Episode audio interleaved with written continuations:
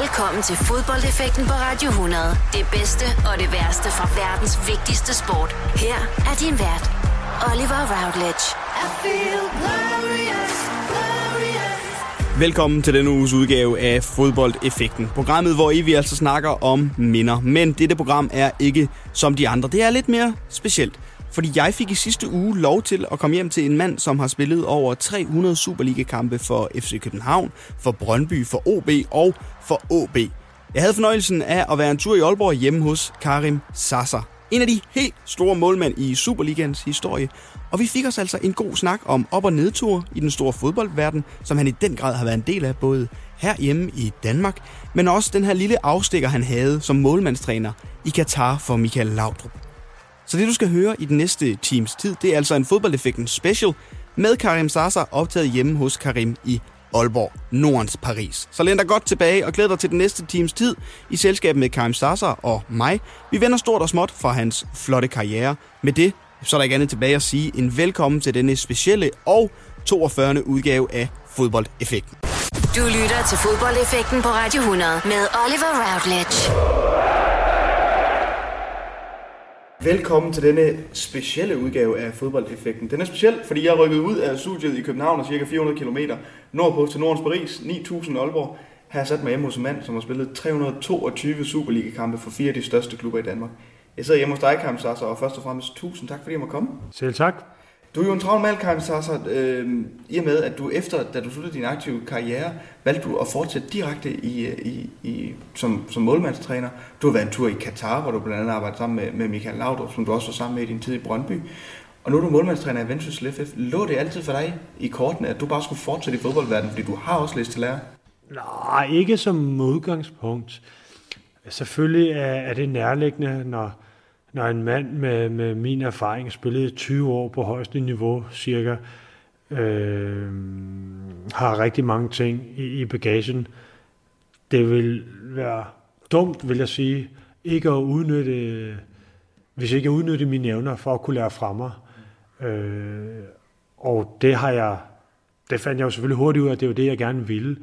Og specielt for mit vedkommende, som, som har oplevet både en del nedture, men også rigtig mange opture.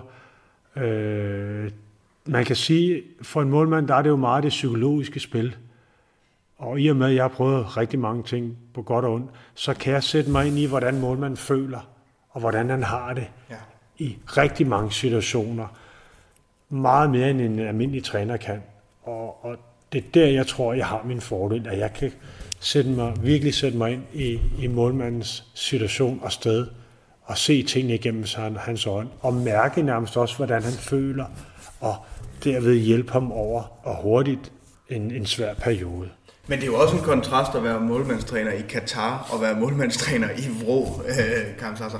Det der med, at du skulle til Katar, var det, var det for lukrativt et tilbud til at takke nej til, og var det for spændende at arbejde sammen med Michael Laudrup igen til ligesom at sige, det har jeg ikke lyst til? Ja, men som, som, som hele min karriere, der har jeg været, synes jeg selv, mega heldig. Jeg har nok også selv opsøgt det, men øh, jeg stoppede i Vendsyssel, og kort tid, siden, kort tid efter, jeg kan huske, hvis jeg skal lige fortælle episoden, jeg står ude i haven og snakker med vinduesbusser, så kan jeg se, at der er en telefon, der, eller så ringer min telefon, jeg kan se, det er et spansk nummer, og så tænker jeg, hvem er det, der ringer til mig fra Spanien? Så tager jeg den, så siger Michael, hej Karim, det er Michael Laudrup.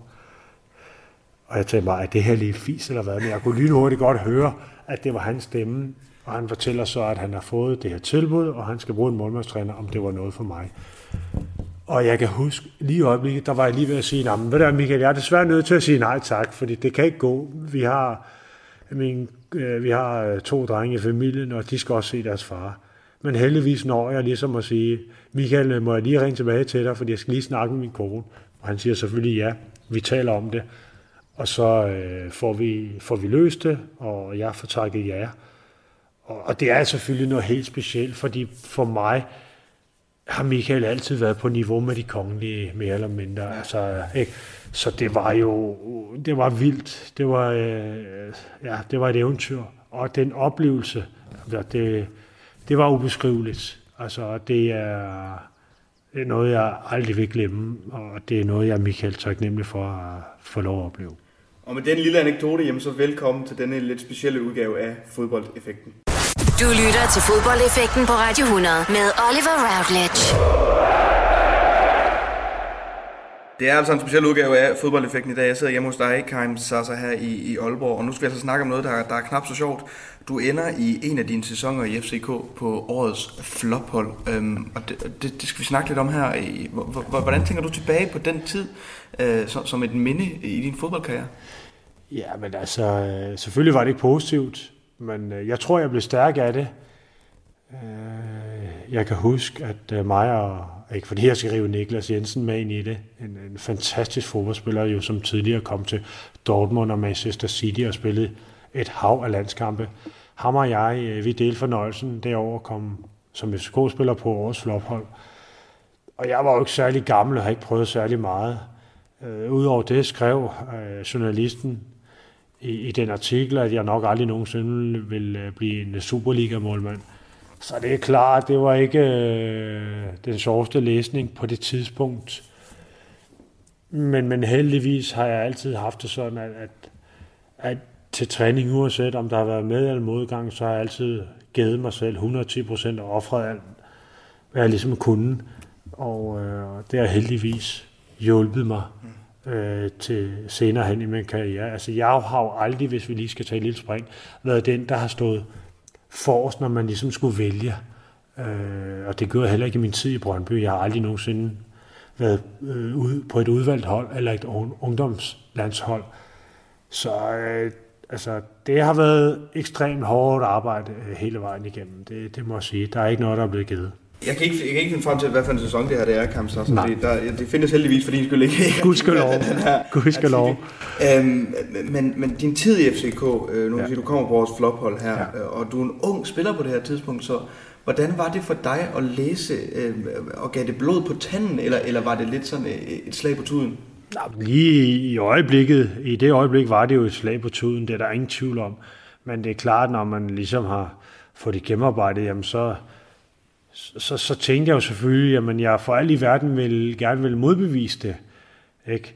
Øh, og, og, og det gjorde jeg heldigvis også senere hen i min karriere. Jeg, jeg, jeg siger jo den dag i dag, at min tid, altså jeg betalte dyre lærepenge ind i FC København, men jeg er ikke i tvivl om, at det var det, der gjorde, at jeg ligesom tog den udvikling, mm. øh, som jeg tog, øh, da jeg kom til OB. Den var i hvert fald med til det. Øh, Øh, der skulle meget mere til at, at ryste mig. Øh, men, men det skal ikke lyde som om min tid i FCK var dårlig, fordi altså, jeg havde en fantastisk tid.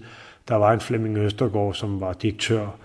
Øh, spillernes mand, han var der for en, han gjorde alt for en. Øh, øh, jeg ville en det bedste, ikke? og så jamen, har der været så mange fodboldspillere, som jeg har spillet sammen med, som jeg har haft det fantastisk med, og stadigvæk er venner med i dag øh, en Carsten Hemmingsen, en Christian Lønstrup, øh, Diego Tour, altså, og jeg kunne nævne, blive ved med at nævne folk, altså, jeg havde en virkelig, virkelig god tid ved siden af fodbold ja. i FCK. Men, men du, du har en enkelt hel sæson i din tid i FCK, øh, ja. hvor, hvor, hvor du står der. Øh, men, men du har da fem, fem sæsoner, som sagt. Det bliver henholdsvis 15, 3, 33, 11 og 18 kampe i Superligaen i ja. de fem sæsoner det er meget on-off, at, at du spiller og ikke spiller, og jeg, jeg, jeg synes, jeg har læst udtalt, at der er 11 målmænd ja. i FCK i den ja. tid, hvor du bare er der. Ja. Så nu kan man sige nok så meget om, at Flemming Østergaard han var spillernes mand, men det var ja. med også turbulent for dig som målmand at være der, øh, mens der kommer 11 spillere ind og ud af døren på din position. Ja, men det var jo turbulent. Altså, selvfølgelig var det det. Og altså, det, der var problemet, var, altså, det var jo, at man købte jo en målmand, som man troede skulle stå på mål. Altså, så viste det sig, at han ikke var dygtig nok. Og så kom jeg som regel ind og spille lidt. Og så hentede man en ny målmand, fordi man troede, altså, øh, og sådan var det jo i lang, lang tid og i mange, mange år. Øh, den eneste målmand, som jeg husker egentlig, øh, som kun havde rigtig succes, der var selvfølgelig Palle Plankeværk, men der var jeg jo ikke inde omkring noget som helst, der var jeg tredje keeper. Men det var en målmand, der hed Antinemi, som senere han kom til Premier League okay. og også skotsk fodbold. Øh, men ellers så var det jo ren øh, karusel i forhold til målmand, ikke? Mm. Altså, og, og, og det er jo klart, altså, jeg havde jo en enkelt god, god sæson, ikke? Øh, hvor jeg også blev valgt som den tredje bedste målmand faktisk i, i ligaen, kan jeg huske. Men så fik jeg også en skulderskade, og så skulle, det var så en lille en, så skulle jeg opereres, eller var det en knæskade. Og så hentede man Michael Stensgaard. Var det for Liverpool, tror jeg, eller et eller andet. Og så, altså, det er jo klart, når klubber henter en udlænding, altså det kan være på altså markspillere altså på målmandsposten, så giver det jo helt sig selv, så er det jo fordi, det er jo ikke en, man bare sætter ud på bænken. Nej. Altså selvfølgelig er det ikke det. På trods af, at man, mm-hmm. at jeg har fået at vide gang på gang, at ja, men der er færre konkurrencer, hvad ved jeg ikke. Altså, så, så skal man jo, altså man er jo heller ikke naiv. Øh, altså, så, så, så, jeg har været ageret hjælpe, hjælpemand, eller jeg, det, jeg kender ikke engang udtrykket for det. Altså, jeg, jeg har skulle hjælpe klubben, når, når, når den, man troede skulle spille, ikke skulle spille, og ja. så har jeg fået lov. Ikke? Du var en eller anden form for brændslukker på det her Ja, det, det var nok et bedre ord ja, at, at bruge. Ja. I, I FCK. Ja. Øh, du er ikke, siger du, gang fortrudt noget i din tid i FCK. Nej. Fem, fem sæsoner øh, var du der, og det, det er jo klart, at når man både er repræsenteret i FC København øh, og skifter i 2000 til OB, er der i tre år, og så rykker du til Brøndby, ja. hvor du startede din karriere. Ja. Så du, du, du rykker faktisk fra Brøndby til FCK, og så er du lige stoppet i OB, og så ja. tilbage til Brøndby. Ja. Øh, det er måske et lidt mere accepteret skifte i starten af nullerne, end det er i, i 2019 her. Men var det noget, du tænkte over, da du skiftede klubber?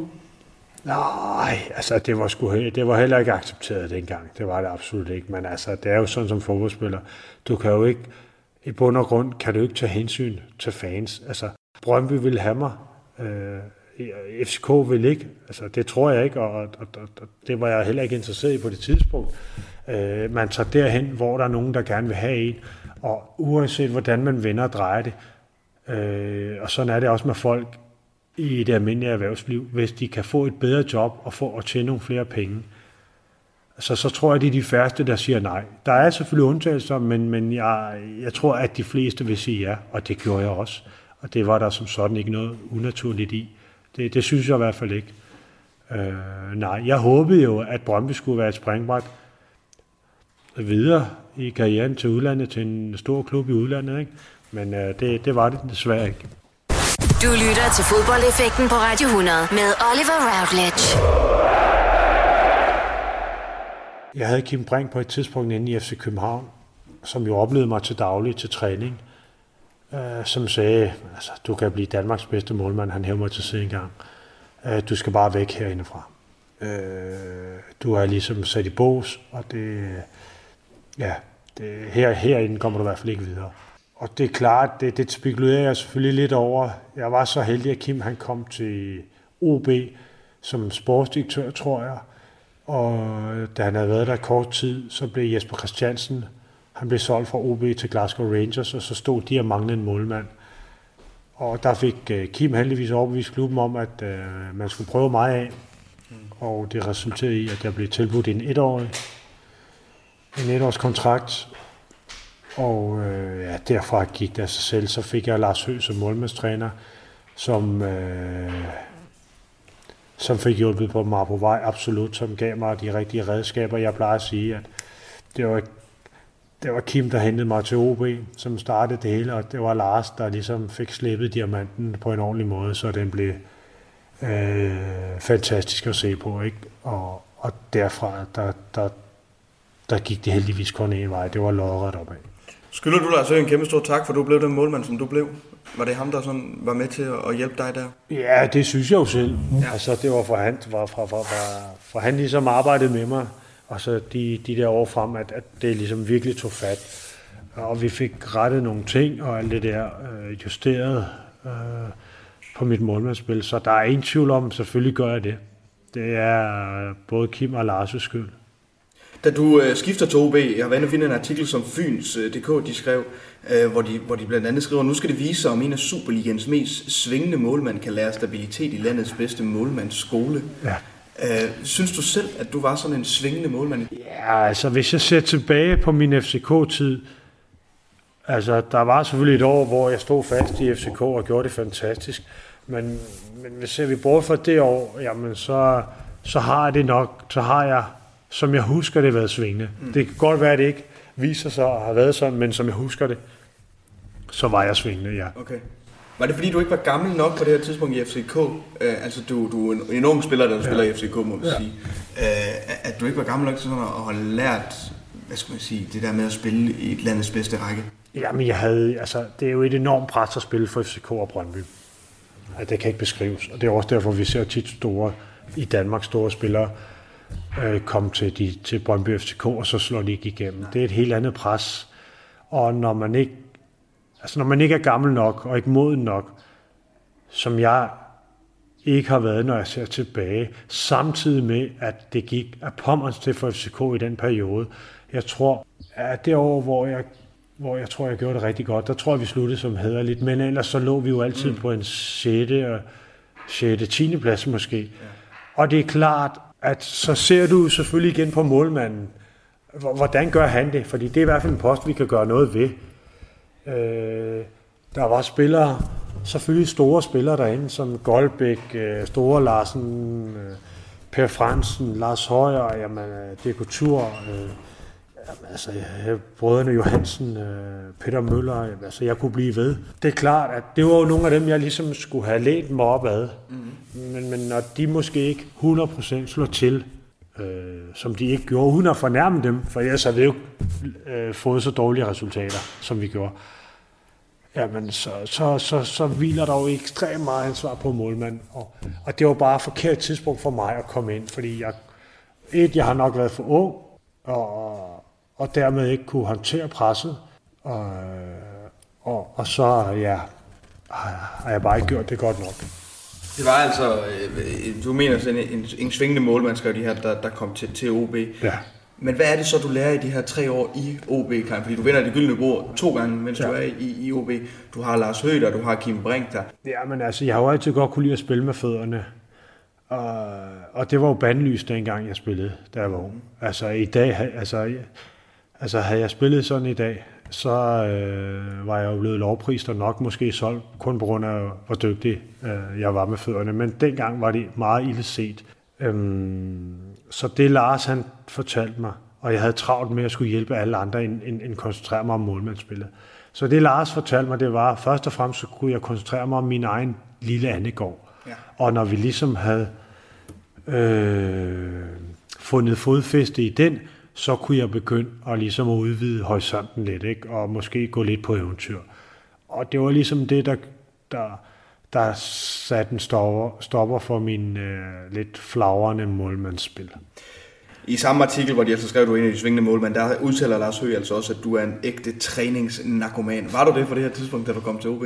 Jamen, det har jeg altid været. Okay. Altså, jeg, jeg tror, og det er ikke jeg tror, at hvis man spurgte mange af mine tidligere holdkammerater, der ville de kunne sige, at, at jeg nok altid har været den bedste målmand til træning. Okay. Jeg havde kun én ting for øje, det var at vinde og vinde og vinde og vinde og, og være bedst. Så det, det har jeg altid været. Når du skal fra Sjælland til Jylland, eller omvendt, så er det Molslinjen, du skal med. Kom, kom, kom, bado, kom, bado, kom, bado. Få et velfortjent bil og spar 200 kilometer. Kør ombord på Molslinjen fra kun 249 kroner. Kom bare du. Bauhaus får du nye tilbud hver uge. Så uanset om du skal renovere, reparere eller friske boligen op, har vi altid et godt tilbud. Og husk, vi matcher laveste pris hos konkurrerende byggemarkeder. Også discount byggemarkeder. Bauhaus. Altid meget mere at komme efter. Er du på udkig efter en ladeløsning til din elbil? Hos OK kan du lege en ladeboks fra kun 2.995 i oprettelse, inklusiv levering, montering og support. Og med OK's app kan du altid se prisen for din ladning og lade op, når strømmen er billigst. Bestil nu på OK.dk. Du vil bygge i Amerika? Ja, selvfølgelig vil jeg det! Reglerne gælder for alle. Også for en dansk pige, som er blevet glad for en tysk officer. Udbrændt til kunstner. Det er jo sådan, at de har han ser på mig. Jeg har altid set frem til min sommer. Gense alle dem, jeg kender. Badehotellet. Den sidste sæson. Stream nu på TV2 Play. Fodboldeffekten på Radio 100. Det er altså en speciel udgave af fodboldeffekten i dag. Jeg sidder hjemme hos dig, Kaim Sasa, her i, i Aalborg, og nu skal vi altså snakke om noget, der, der er knap så sjovt. Øhm, sommeren 2004, der pådrager du dig en skulderskade, Kaim. Hvorfor har du valgt at tage den her oplevelse med som en af de ting, du tænker tilbage på for din karriere? Ja, men det var, det var nok den ting, der, der gjorde, at, at min karriere ligesom sagde stop, eller at den ikke fortsatte, øh, eller min udvikling. Øh, Øh, jeg var jo spillet nogle år i FCK med, med, med blandet succes. Der var op- og nedture. Jeg var ikke særlig gammel, så jeg vil kalde det, det var den tid, hvor jeg ligesom blev modnet, og jeg lærte, hvad gamet ligesom gik ud på. Kom så til OB, hvor at, øh, jeg, jeg gjorde det rigtig godt, og så blev jeg hentet til Brøndby. Øh, og jeg gjorde det den første sæson øh, virkelig, virkelig godt. Jeg kan huske, at jeg kom på efterårshold. Jeg blev valgt øh, som den bedste målmand for tre år i træk. Jeg blev rost øh, overalt, og, og det så virkelig lovende ud. Man bliver så skadet. Øh, og det bliver jeg faktisk i efteråret 2003. Men da vinterferien ikke var særlig lang, så valgte vi, mig og, og klubben selvfølgelig, at udskyde det, øh, fordi vi vidste godt, der var noget galt med skulderen, men vi tog, øh, vi havde lige slået Schalke ud i Europakoppen, og vi skulle til at spille mod Barcelona. Øh, vi lå klart etter i ligaen, så, øh, så vi tænkte, nu venter vi, og så må vi gøre det til sommer. Og øh, det gjorde vi så. Men det var jo en, en, en alvorlig skade, jeg havde, og den holdt mig ude i fire eller fem måneder. Øh, ja, derefter så i hvert fald i min Brøndby-tid, det var sådan lidt blandet. Det tog lang tid, før jeg fik lov at komme ind og spille igen, fordi Kasper Ankergren, som var, også var målmand i Brøndby på det tidspunkt, gjorde det fantastisk.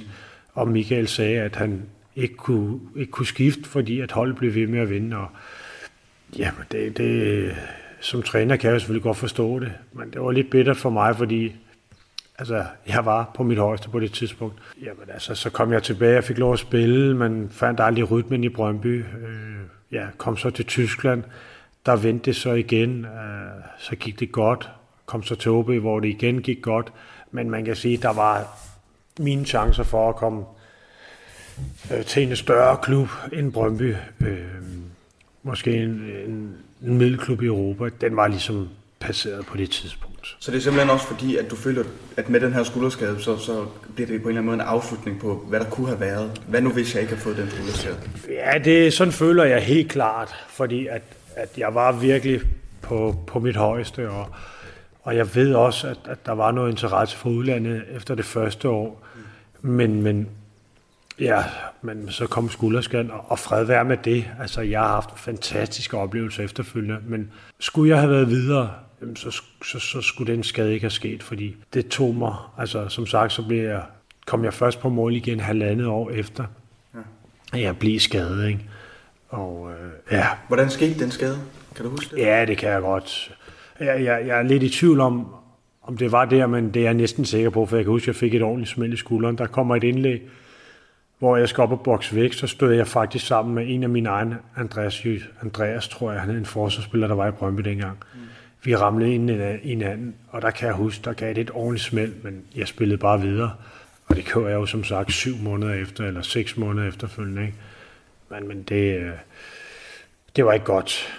Det var det ikke. Den første sæson i, i Brøndby for dig, Karin, der spiller du altså 32 kampe, som du også ja. nævner. Du, du kommer på, på, på årets hold, eller efterårets hold, vinder det gyldne bur. Ja. Den efterfølgende sæson, to kampe i Superligaen, ja. 135 minutter bliver det, bliver det simpelthen til der. Ja. Tredje og sidste sæson bliver det lidt flere 15 kampe. Når du sidder og tænker ja. tilbage, Karim, altså på den her tid i Brøndby, som jo også er en speciel tid for Brøndby, for det går rigtig godt i klubben. Ja. Og du så kun er en del af den ene sæson ud af de tre, du er der. Hvordan føler du, at du kunne have, øh, kunne du have gjort med i din tid i Brøndby? Fordi nu kan du sige, at Kasper Ankergren kommer ind og gør det skide godt, og der er måske ikke så meget andet for dig at gøre, end at kigge på. Nej, altså jeg kunne ikke have gjort andet. Øh, som sagt, jeg gjorde det godt den første sæson, hvor jeg spiller. Anden sæson spiller Kasper hele sæsonen. Og øh, jamen, han gjorde det jo outstanding fra, fra han kom ind, fra, fra da jeg blev skadet. Øh, så uanset om øh, jeg så havde haft otte arme og otte ben, så var der aldrig blevet skiftet.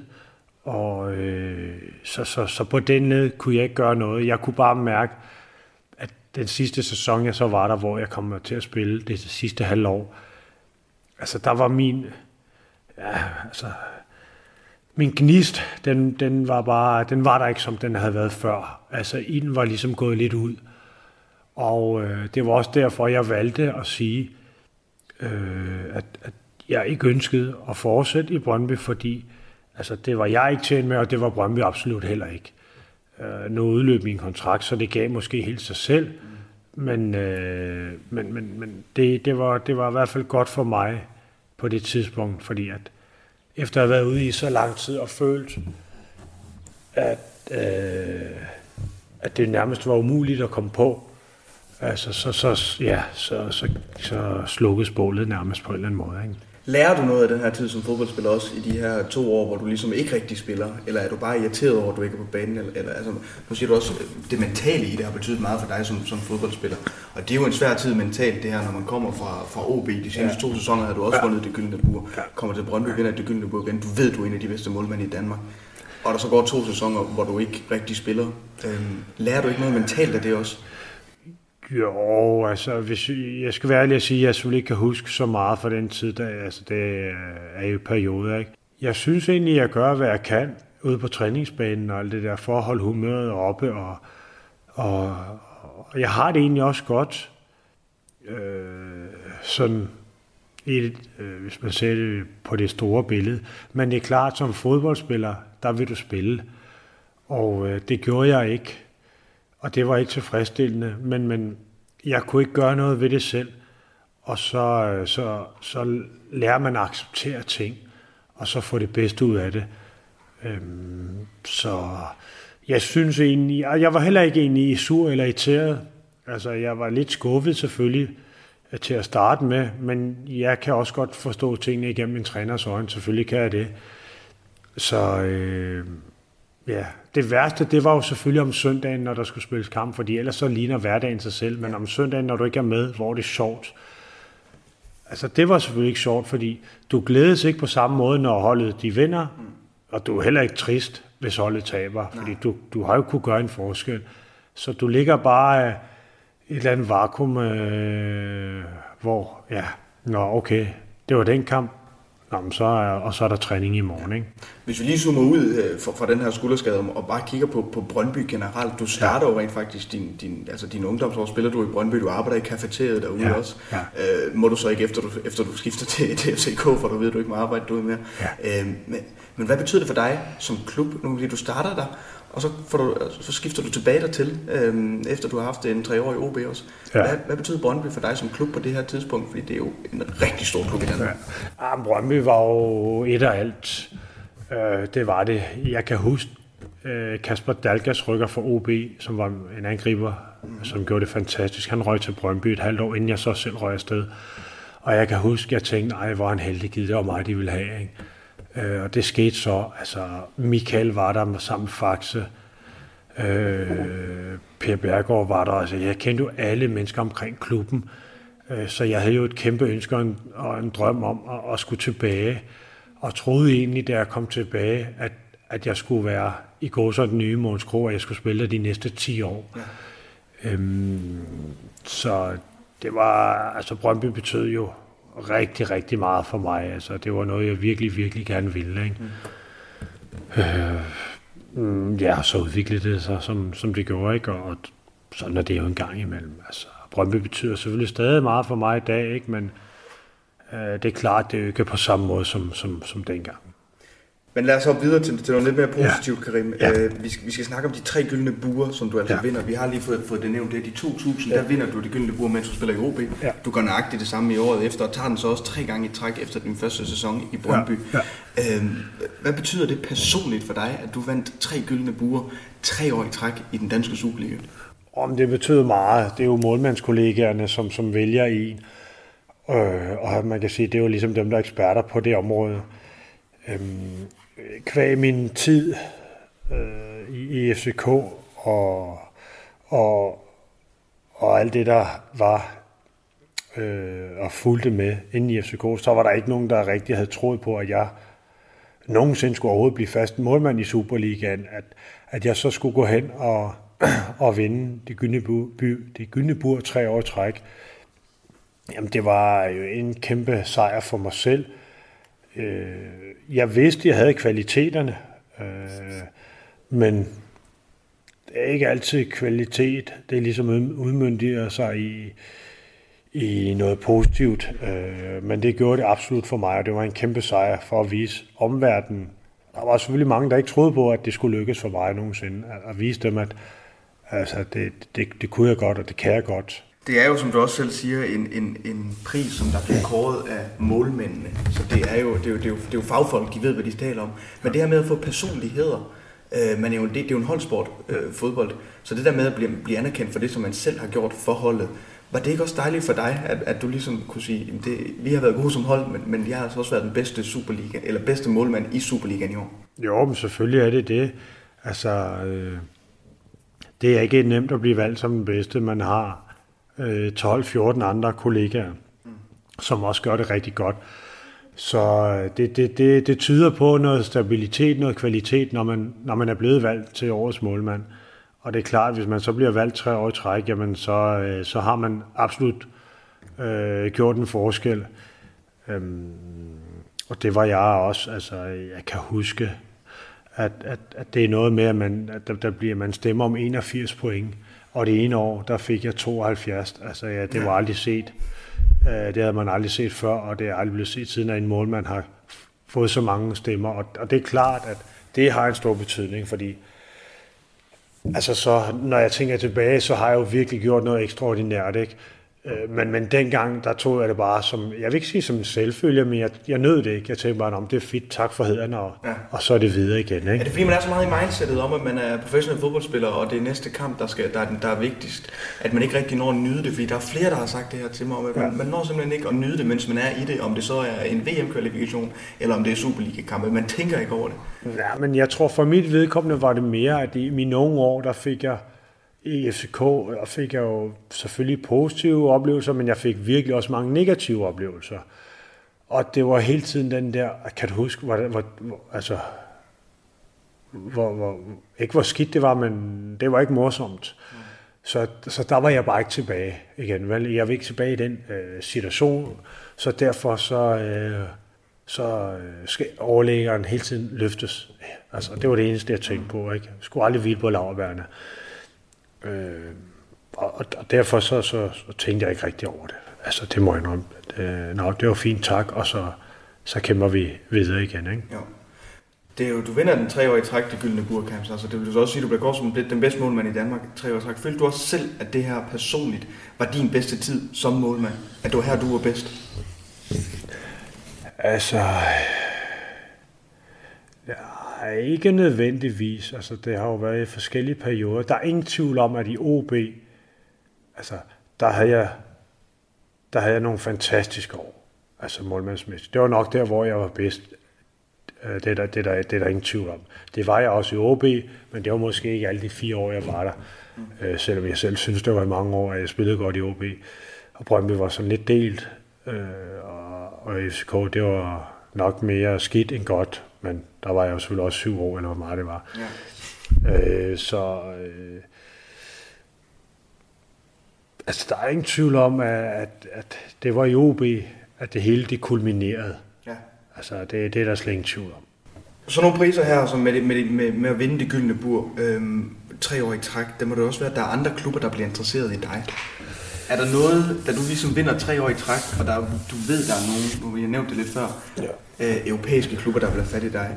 Ikke personligt, nej. Det er der ikke. Øh, øh, jeg ved, der har været nogen interesseret. Mm. Øh, og, men, men, og navne, det I Brøndby hørte jeg ikke navne, men det gjorde, da jeg var i OB, og vi spillede Champions League. Ja. Det kan vi måske komme ind på senere, men øh, i Brøndby blev der ikke nævnt noget om nogen navne. Og mit problem har jo altid været, at jeg er ikke særlig høj. Nej. Øh, og jeg kan huske, Jørgen Henriksen, min gamle målmandstræner i Brøndby, han sagde altid, at hvis du bare havde været 5 cm højere, så spillede du i Premier League. Øh, altså jeg vil nok sige, at min, min, min størrelse har jo nok gjort, uden at jeg selvfølgelig kan sige det med sikkerhed, at, at jeg er blevet sorteret fra hos nogen, som okay. måske kunne have været interesseret.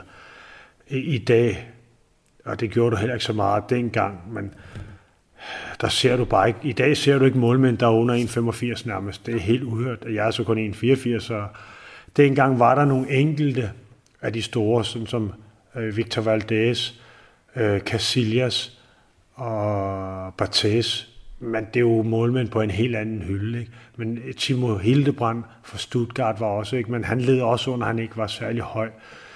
Så altså, målmænd, der ikke er mere end 1,84-85, har det bare har haft det svært. Og i dag der er det stort set umuligt, mm. hvis du ikke er højere. Der er mange store spørgsmål i livet. Et af de mere svære er, hvad skal vi have at spise i aften? Derfor har vi hos Nemlig lavet en madplanlægger, der hver uge sender dig personlige forslag til aftensmad, så du har svaret klar. Tilmeld dig nu på nemlig.com. Nem, nemmer, nemlig. Her kommer en nyhed fra Hyundai. Vi har sat priserne ned på en række af vores populære modeller. For eksempel den prisvindende Ioniq 5, som med det store batteri nu kan fås fra lige under 350.000. Eller den nye Kona Electric, som du kan spare 20.000 kroner på. Kom til Åbent Hus i weekenden og se alle modellerne, der har fået nye, attraktive priser. Hyundai. Arbejder du sommetider hjemme? Så er Bog og ID altid en god idé. Du finder alt til hjemmekontoret, og torsdag, fredag og lørdag får du 20% på HP Printerpatroner. Vi ses i Bog og ID og på Bog og ID.dk. Haps, haps, haps. Få dem lige straks. Hele påsken før, imens billetter til max 99. Haps, haps, haps. Nu skal vi have... Orange billetter til max 99. Rejs med DSB Orange i påsken fra 23. marts til 1. april. Rejs billigt, rejs orange. DSB, rejs med. Haps, haps, haps. Du lytter til fodboldeffekten på Radio 100 med Oliver Routledge. Karim, vi skal til at snakke om det sidste gode minde i, i den her altså, udgave af programmet. Øhm, det er nogle af mine første og bedste fodboldminder, Karim, som, som vi skal snakke om nu rent faktisk. Vi skal snakke om Champions League-tiden med OB. Øh, I, er, I er jo med på baggrund af jeres mesterskab i, i 2008, som du også er med til at vinde, der fører altså til, til Champions League. Hvad var det her for en tid i, i, for dig i OB? Jamen, det, var, det var en vanvittig tid. Jeg kommer til OB øh, med en skulderskade og spiller ikke de første par måneder, tror jeg. To måneder måske. Og der gik det ikke så godt for holdet øh, så kommer jeg ind og spiller helt frem til februar-marts, tror jeg. Måske også april, det er der omkring. Og taber ikke en eneste kamp øh, bliver så skulderskadet igen og er ude fire kampe, tror jeg nok. Og der tør vi så en enkelt kamp af dem. Så kommer jeg tilbage i min første kamp, der spiller vi på, mod Brøndby på OB, eller ja, selvfølgelig på Aalborg Stadion. Og der mener jeg, at vi vinder 2 eller 3-0, og vinder mesterskabet, og vinder de efterfølgende to kampe. Så det er klart, altså den sæson var jo for mit vedkommende vanvittig. Jeg starter ude, kommer ind, og taber ikke en kamp, altså hele året, og så bliver vi mester. Ikke? Ja. Altså det var, ja, det var, det var vildt. Jeg, jeg vil ikke betegne det som min bedste sæson, men, men jeg spillede en god sæson, det gjorde jeg, men, men holdet var bare, vi var ufattelig dygtige og havde det held, der skulle til. I kommer jo i Champions League. Ja. Øhm, I, I spiller en enkelt kvalifikationsrunde og kommer i, i Champions League i en gruppe, som hedder Villarreal United og Celtic. Ja. Hvad tænker man som fodboldspiller der, når man har været vant til, du har haft et enkelt år i, i tysk fodbold også, ja. men ellers så var hjemme i den danske Superliga, og så træk de her tre kæmpe hold? Jamen, der var ingen tvivl om, at United var jo noget for sig på det tidspunkt. De havde jo Ronaldo på holdet. Mm. Villarreal var jo også et godt hold, men dem kendte jeg ikke noget til, og Celtic egentlig heller ikke, øh, andet end det, man hørte fra folk. Øh, men bare bare det at, at spille Champions League og gå ind til den der melodi, når man går ind i to rækker sammen der, altså det, ja, som jeg sagde i starten af programmet, jeg har aldrig rigtig nyt situationerne, og det gør jeg bestemt heller ikke dengang, men det er jo klart, når jeg sidder og kigger og ser på Champions League i dag, og tænker, hold kæft, der har du gået ind der i den række der, ikke? Jamen, det er jo, det er jo, det er jo, det er jo vanvittigt at tænke på, det er det. I spiller specielt en kamp, som jeg tydeligt kan huske, at jeg sidder og følger med i øh, hjemme på fjernsynet på udebane i, øh, i Glasgow imod Celtic. En ja. kamp, der altså ender øh, 0-0 kamp. Er det en af dine bedste kampe som fodboldspiller for hold op, og har du mange redninger i den kamp? Ja, jeg synes, hvis jeg skal være helt ærlig, så er det ikke den kamp, hvor jeg har flest redninger, eller de største redninger. Det er jo klart, når du tager et straffe i en Champions League-kamp, og du er med til at, at, at sørge for holdet for point, mm. øh, og de andre ikke scorer, og du udover det selvfølgelig har nogle gode redninger, så er, så er det jo det, der vil stå som, i mange øjne som noget af det største, fordi det er jo på den største scene. Det er ikke der, hvor jeg har haft de bedste redninger, altså det er det ikke, men, men det, er der, det er det, der står som, som jeg husker det, måske som den største oplevelse. Og ikke kun på grund af den kamp, jeg spillede, men, men mere en episode. Jeg kan huske, da vi skulle gå ind til kampen sammen, og vi går ved siden af Celtic-spillerne. Mm. Øh, der er så meget larm på stadion, og jeg kan endda mærke nu, at jeg får gåsehud, når jeg tænker på det nærmest. Altså hårene rejser på min arm. Det var så højt, at jeg troede seriøst, at stadion skulle brase. Det har så også vist sig faktisk, at Celtic, det var det på det tidspunkt, det stadion, hvor der, de målte med, med decibel, eller hvordan de nu gør det, det er stadion, hvor der var mest larm. Det var så ekstremt, så jeg tænkte, det hele brasser. Og så stod alle tilskuerne bare, selvfølgelig dem for, for Celtic, Jamen, det føltes som om alle stod med et tørklæde, for du kunne ikke se nogen mennesker andet end tørklæder. Jamen, det var så stort. Og jeg nød det desværre sikkert kun i 5 sekunder, fordi så tænkte jeg på kampen og hvordan den skulle forløbe. Ikke? Ja. Men det, var, det er nok noget af det største. Og så er der selvfølgelig også en anden episode, der blev tiljublet på Brøndby Stadion en gang af 30.000, da vi slog særligt ud, hvor jeg var alene på stadion eller ude på banen. Men men, men, men det er, det er Celtic-kampen, som står som det største. Selvfølgelig var det stort at spille mod Ronaldo og United. Og jeg kan prale, at spille spillet to kampe mod Ronaldo, uden han har scoret. Det er der nok ikke mange målmænd, der kan, ikke? Men, men det var selvfølgelig også kæmpestort. Altså, jeg var jo, jeg kan huske, hvis jeg skal sige noget fra United-kampen, at der står, jeg, står vi i mellemgang og skal gå ind med dem. Og der er ikke særlig højt til loftet, men jeg kunne sagtens være der. Så kigger jeg ved siden af på Uniteds målmand, som var Fantasar på det tidspunkt, og han stod sådan helt med hovedet forover, for han kunne ikke stå der. Jeg tænkte bare, hvor høj er han lige? Ikke? Altså, ja, det, var, det var også kæmpe stort, selvfølgelig var det det. Den her tid i OB, øh, 2008, hvor, hvor mesterskabet bliver vundet, og, og Champions League i efterfølgende sæson, de spillere og det hold, der er i OB, øh, jeg kan huske det, det tydeligt, jeg synes, der var så mange gode fodboldspillere på det OB-hold. Hvad var det for øh, et hold at være en del af, men også ude på trænerbænken, Erik Hamren, hvad gjorde han skide godt for, at det her hold det fungerede? Erik han øh, var den første træner, som jeg havde oplevet, altså ligesom, udover han selvfølgelig evaluerede kampen generelt foran alle, så tog han også fat i hver enkelt person og lige ja, talte med vedkommende i to-tre minutter, fire minutter måske, for at sige, hvad han synes, der var gået godt, og hvad han synes, der var gået mindre godt, og hvad han synes, man måske skulle ændre. Ja. Øh, han var, der var respekt, han var, øh, han havde en, en vis form for ja, karisma og udstråling, man respekterede ham, øh, han var beslutsom, men han var absolut også sjov øh, og kunne grine, og, så han havde lidt af hele pakken faktisk. Jeg oplever ikke holdet som, Altså, jeg, jeg så, når jeg kiggede på spillerne på det tidspunkt, så var det, altså, så var det ikke de bedste fodboldspillere i Superligaen, det var det ikke. Men det var det mest sammensumrede hold. Ja. Og vi supplerede hinanden alle sammen, og havde en forståelse for hinandens kvaliteter, og accepterede hinanden, og vi hjalp bare hinanden. Altså, det, det, det vil jeg sige, vi stod sammen som en enhed.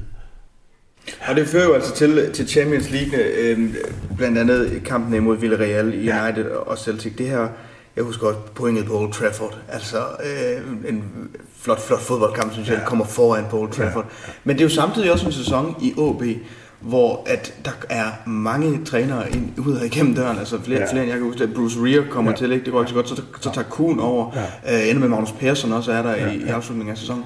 Hvad var det for en tid, fordi man kan sige, nu har man haft en virkelig god tid med ja, Cameron igennem ja. mange perioder, øh, og så kommer der lige pludselig tre forskellige trænere inden for ja, et år.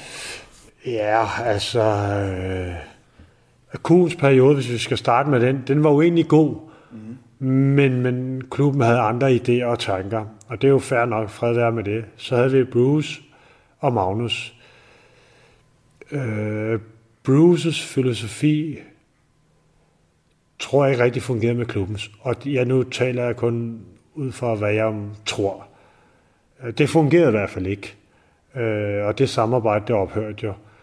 Øh, Magnus var i og for sig mega sød. Måske for sød, vil jeg sige. Okay øh, Magnus kunne godt lide at høre.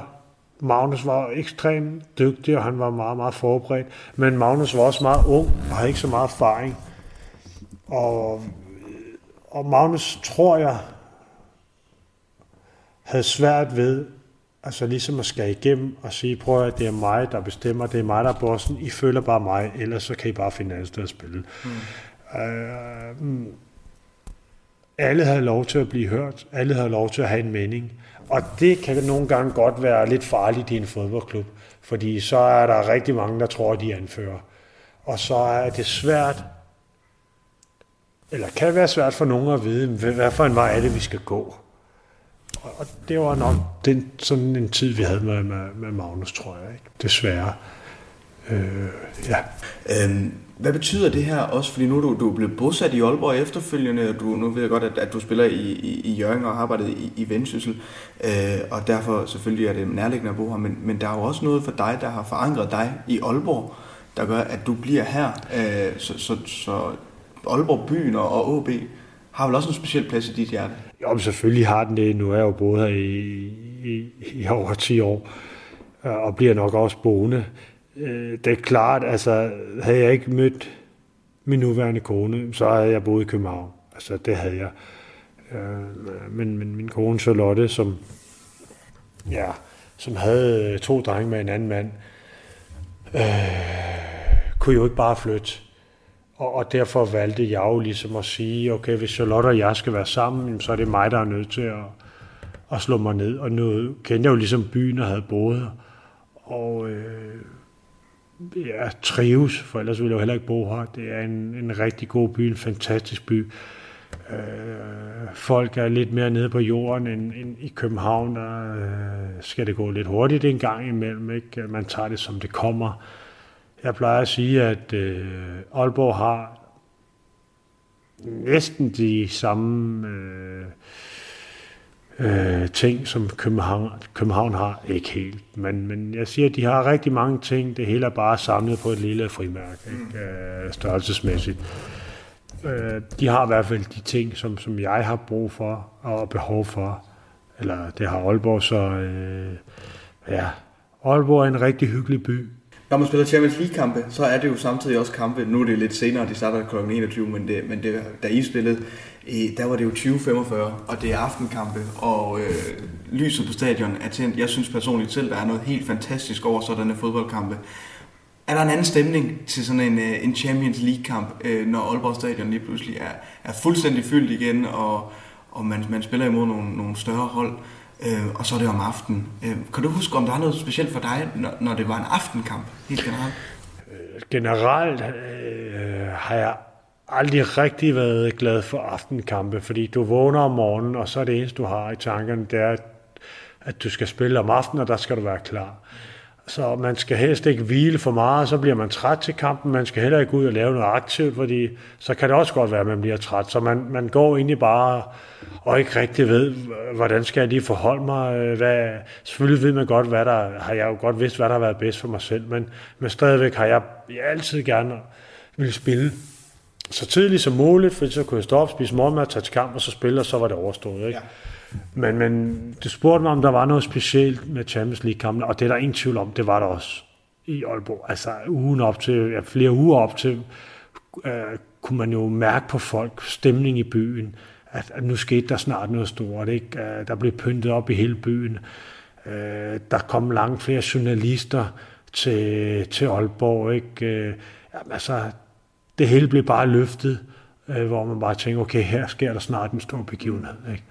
øh, ja, medier fra udlandet, altså hele byen så med, at nu, nu skete der bare noget, noget, noget rigtig stort, og, og det var noget, folk de glædede sig til. Du spiller godt i Champions League-kampen, altså vi har nævnt, vi har nævnt Celtic-kampen som en af dem, du, men, du, men generelt så spiller OB jo godt og får en tredjeplads ja. Øh, foran Celtic i den her øh, gruppe. Var der interesse for dig efterfølgende i, i de her øh, Champions League-kampe? Ja, det var der faktisk. Øh, jeg ved, da vi spiller i United, det, jeg kan kun sige, hvad min agent i hvert fald fortalte mig, øh, der havde Ajax scouts på, på, på bænken, da jeg spillede i United. De skulle på det tidspunkt bruge en reservekeeper. Øh, og øh, det havde jeg sagtens kunne affinde mig med, øh, hvis det endelig var. Mm. Øh, men de vendte aldrig tilbage. Så var der også en klub som Besiktas, øh, som var meget, meget interesseret. Øh, agenten fortalte i hvert fald, at træneren han meget, meget gerne ville have mig, men at øh, det var præsidenten, der havde der ligesom gik ind og sagde, at ham kan vi ikke have, fordi at, øh, at igen, hvad jeg fik at vide, de havde en øh, landsholdskeeper på holdet, og hvis jeg kom til at spille, så ville han ryge af landsholdet. Det, det er klart. Og, og der er jo stor prestige for klubberne dernede at have landsholdsspillere. Så, så det blev ikke til noget. Det er, kun, det, er, det er de to klubber, jeg har hørt om på det tidspunkt, og, og ellers har jeg ikke hørt om noget. For lige at afslutte den europæiske tid med, med OB, så bliver tredjeplads kommer i, i Europa League, slår Deportivo La Coruña ja. øh, fra Spanien, en fantastisk fodboldkamp, der også bliver ja. spillet der. Ja. Og så møder I jo øh, Manchester City, ja. øh, hvor I også gør det jo skide godt, og kampen kommer i, i straffesparkskonkurrence. Ja. Det, er jo, det, er jo, det er jo også store fodboldhold, I møder her. Altså på en sæson har I mødt de røde del og den blå ja. del af, af Manchester. Øh, hvad husker du for de der Europacup-kampe? Ja, men jeg, jeg husker også selvfølgelig det nede i Spanien, altså som en kæmpe oplevelse, hvor vi igen via en holdpræstation slår et rigtig stort hold ud. Og det er jo et resultat, der giver genlyd i Europa så møder vi Manchester City.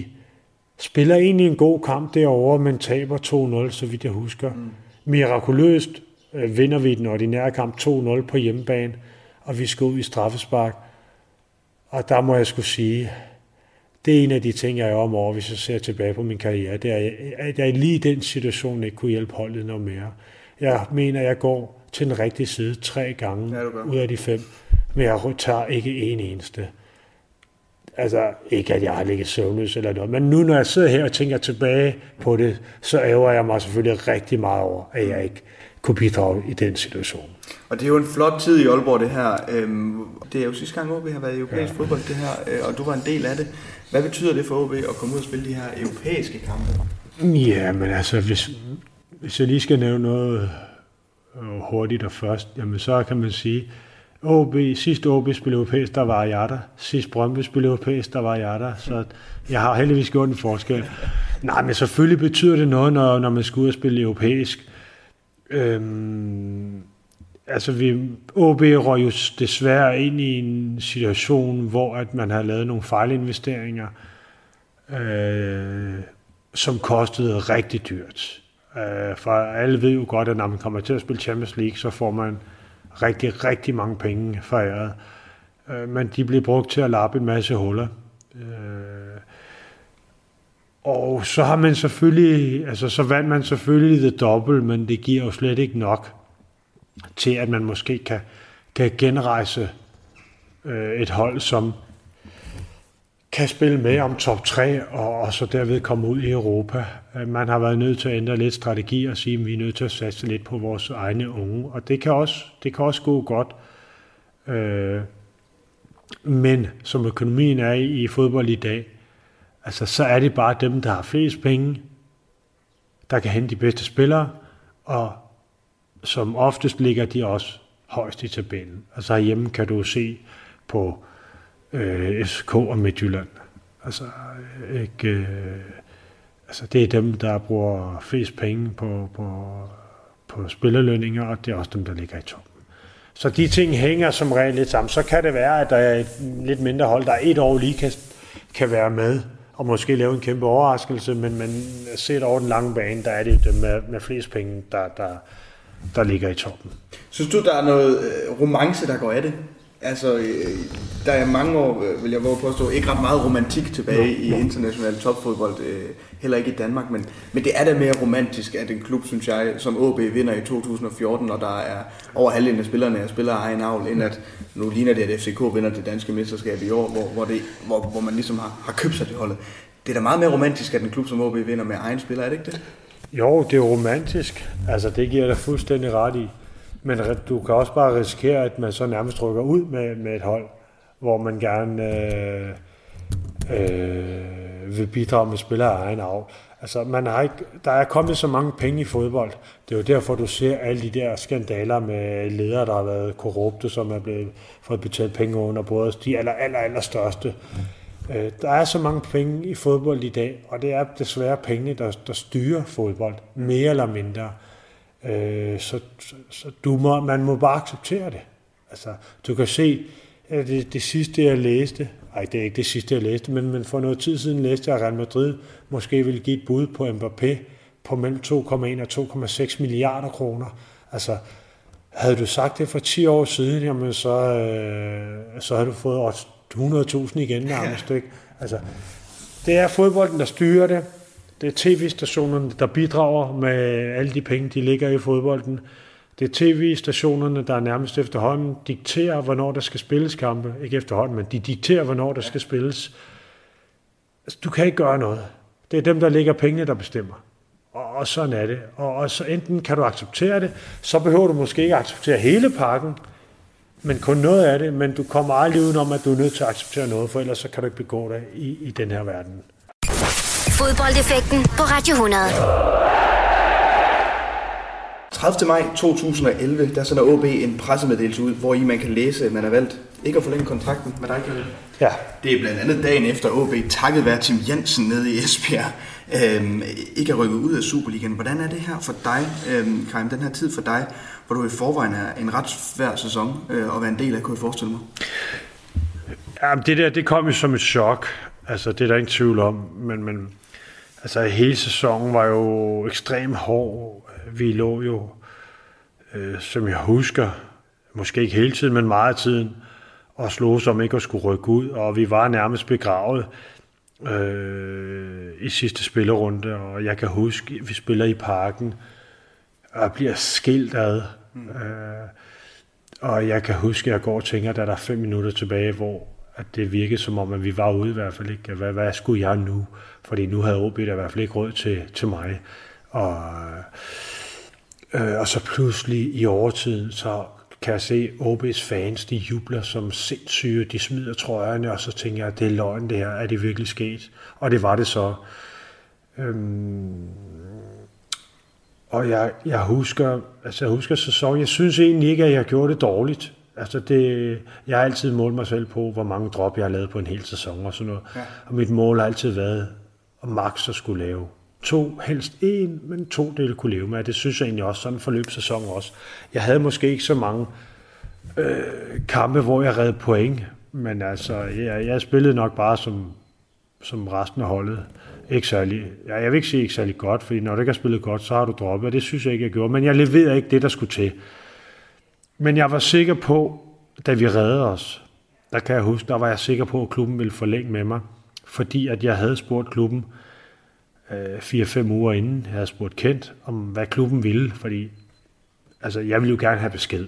Ja. For det var fair nok, hvis ikke de ville beholde mig, men så skulle jeg jo til at kigge mig om efter noget andet. Og øh, de kom ikke med nogen tilbagemelding. Og, og, og jeg kan huske, at jeg tænkte, jamen, så er det jo selvfølgelig fordi, at, at de gerne vil forlænge, men ja, de er selvfølgelig nødt til at se, spiller vi i Superligaen, eller spiller vi i første division. Fordi de havde ligesom meldt ud, vi kan ikke gøre noget, før vi ved, hvor vi spiller. Og øh, jeg kan huske, at øh, vi så klarer den, og jeg kan huske, at vi sidder inde i parken og spiser aftensmad, og der råber Augustinusen, Karen, hvad, øh, skal du ikke sætte over til Lyngge og forlænge? Og der bliver grinet lidt af det. Øh, og så ikke mere. Og, og jeg tænker, om vi finder ud af det i morgen, det sidste træning i morgen, og så skal jeg nok bare oversætte et kryds et eller andet sted, eller en underskrift.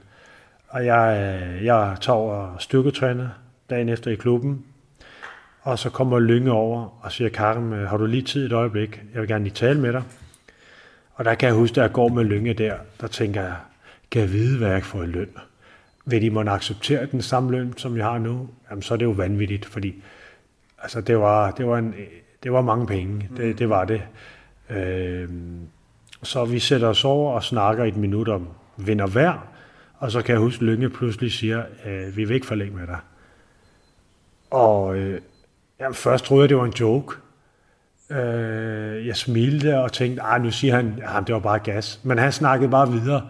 Hvad han snakkede egentlig om, det kan jeg slet ikke huske. Jeg kan ikke huske rigtig meget af samtalen, andet end at øh, jeg rejser mig og, og går. Og jamen, der farer jo mange tanker igennem hovedet øh, på en. Jeg tænkte, hvad skal jeg nu? Jeg kunne de ikke have sagt det? Altså, det havde da været færre, så jeg måske kunne sondere markedet. Øh, ja, går og pakker mine ting, øh, og så forlader jeg klubben med det samme. Ikke? Ja. Tror du, at OB's resultatmæssige øh, sæson havde aktier i, at du ikke øh, fik forlænget din kontrakt på nogen som helst måde? Altså, at man går ind og kigger på, det er første gang meget, meget længe, at vi er nede og skulle, skulle reddes for ikke at rykke ned, Ja. simpelthen. Øh, at, at man så tænker, at det er derfor, du ikke får forlænget. Eller var det fordi, at de simpelthen bare vil, vil satse på Nikolaj Larsen nu, tror du? Ja, men jeg tror, det var nok en kombination. Altså Lønge sagde, at det var på grund af økonomien. At økonomien var jo virkelig haltende. Mm. Altså, øh, og jeg skulle have gået rigtig meget ned i løn, og det tror jeg egentlig også, at jeg gerne ville have gjort at, at, til, til et vist niveau. Øhm, og så, jamen, der, det, jeg kan jo ikke gisne om, hvad det har været. Eller jo, jeg kan godt gisne om, hvad det har været, men jeg ved ikke, hvad det har været. Øh, jeg kan kun forholde mig til det, Lønge han har sagt, og det er, at, at, at, at, de, kan, at de slet ikke kan betale mig i nærheden af det, jeg får nu.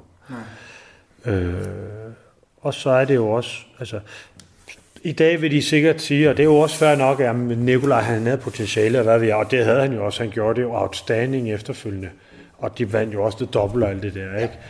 Øh, jeg vil så sige, måske det kan være på en billig baggrund, det ved jeg ikke, og man skal selvfølgelig passe på med, hvad man siger, ikke? Ja, fordi det har de jo ikke vidst, fordi Nikolaj har kun spillet reserveholdskampe og aldrig rigtig vist sig frem. Men det er jo også fuldstændig ligegyldigt. Uh, summa summarum er, at uh, klubben i hvert fald ikke ville forlænge med mig, og, og, og ja, det var jo bare et chok på det tidspunkt. Ja, Din tid i OB er jo, er jo god for dig. Du siger blandt andet, da du forlader OB, at, at de har givet dig den største oplevelse som fodboldspiller. Ja. Tænker, når du siger det, hvad, hvad tænker du så specifikt på? Ja, men det er jo, jeg har kommet til at spille øh, Champions League, som er det største for en fodboldspiller. Mm. Jeg har haft det fantastisk i alle de klubber, jeg har været, men det er klart, at hvis jeg skal vælge øh, mit største højdepunkt, så, så bliver det OB, fordi at det er Champions League, og det er det største. Ja. Jeg havde, hvis jeg ser bort for den ene dag, som, ja, hvor jeg fik at vide, at jeg ikke skulle være der mere, jamen, ser jeg bort fra den, så havde jeg fire fantastiske år. Jeg havde en sportsdirektør, som bekymrer sig om øh, hans spillere, som var der for en, som ville gøre alt for en, Lønge Jacobsen. Ja. Jeg havde folk, der arbejdede i klubben. Jeg vil ikke sige dag ud af dagen, men de gjorde også alt for, at, at, at klubben kunne komme til at fungere. Og jeg havde nogle fantastiske holdkammerater, som jeg også, selvfølgelig også havde i de andre klubber. Altså, det var bare en, en rigtig, rigtig god tid. Og personligt var også, synes jeg selv, en rigtig god tid. Jeg ved godt, de sidste år var, der lå vi med bagdelen i vandskorben hele året nærmest, men personligt synes jeg faktisk, at jeg gjorde det ok. Øh, men ja, så det var, der er ingen tvivl om, det, er, det, det, det skyldes Champions League. Ja. Det, det gør det. Og nu nævner du selv Mr. OB her, altså Lønge Jacobsen. Det er jo faktisk også ham, der øh, henter dig til klubben, fordi at der var lidt, det var Erik Hamren, der var træner på, på daværende tidspunkt i OB. Han var ikke helt sikker på, at det var dig, der skulle være målmand, fordi du ikke helt var klar fra starten af sæsonen, da du kommer til OB. Du kunne ikke spille med det samme, fordi du lige var blevet opereret. Så det er Lønge, der ender trumf for at sige, vi skal have Karim Sarser, vi tager en lidt, øh, måske en lidt satset beslutning øh, for dem i sin tid. Ja. Og så er det jo samtidig også Lønge, der siger til dig den her dag øh, i 2011, at Karim, vi forlænger ikke med dig. Ja. Hans øh, måde at agere på i OB, Lønge Jacobsen, er jo øh, indiskutabelt fuldstændig fantastisk. Mm. Hvad har dit forhold været til Lønge Jacobsen i den tid, du har været der, og også efterfølgende? Uh, hvis jeg starter med det sidste, efterfølgende har der ikke været særlig meget kontakt. Det har bare været et par enkelte sms'er, meget, meget få. Men det er også fair nok jo. Altså, øh, jeg kan jo godt se, hvis jeg ser tilbage, Lønge er jo, han skal jo varetage klubbens interesser. Selvfølgelig varetager han også spillernes interesser, og varetog også mine, absolut. Men det er jo klart, når han står og skal vælge mellem klubben og mig, jamen så er det jo, så gør han jo det rigtige, uanset hvordan vi vender og drejer det. Øhm, Lønge, det er rigtigt, du nævnte selv Lønge, øh, valgte gennemtrum for, at de skulle hente mig, øh, på trods af, at ham rent faktisk øh, sagde nej. Og jeg ved, de har haft nogle, øh, i hvert fald en hæftig, hæftig diskussion omkring det. Og, og, og det kan jeg, jeg kan kun takke Lønge for at have været i år, have, have spillet i OB og, og ja, fået lov at opleve det, og havde jeg ikke det, så havde jeg heller ikke siddet her i dag. Så det, øh, jeg skylder ham jo rigtig, rigtig meget faktisk. Øhm, øh, det må jeg sige. Øh, ja, kan ikke takke ham nok. Du er 36 år, da du får at vide øh, her i 2011, at man ikke vil forlænge med dig. Var der noget i dig, der tænkte, at du skulle stoppe din karriere der? Nej, overhovedet ikke. Jeg synes stadigvæk, jeg var fedt og, og gjorde det godt. Og øh, jeg var faktisk på vej til to klubber. Mm. Øh, den ene, det var Slagelse, det var Slagelse dengang, som, hvor Michael Schönberg var træner, og de ville rigtig, rigtig gerne have mig. Øh, Schönberg og direktøren dengang, de var hjemme hos mig, og vi holdt nogle møder. Øh, problemet var bare, at øh, Schönberg blev fyret dagen efter, eller to dage efter, de havde været hjemme hos mig. Så kom der en ny træner, og han ville så bruge penge på en angriber i stedet for. Øh, den anden klub var Nordsjælland, som, okay. som jeg også var til møder med i klubben, med Allan K. dengang, og Jan, sportsdirektøren. Øh, Julemand, han kom hjem til mig om aftenen, hvor vi sad og snakkede. Og jeg troede egentlig bare, det var en formsag, så skrev jeg under på en kontrakt.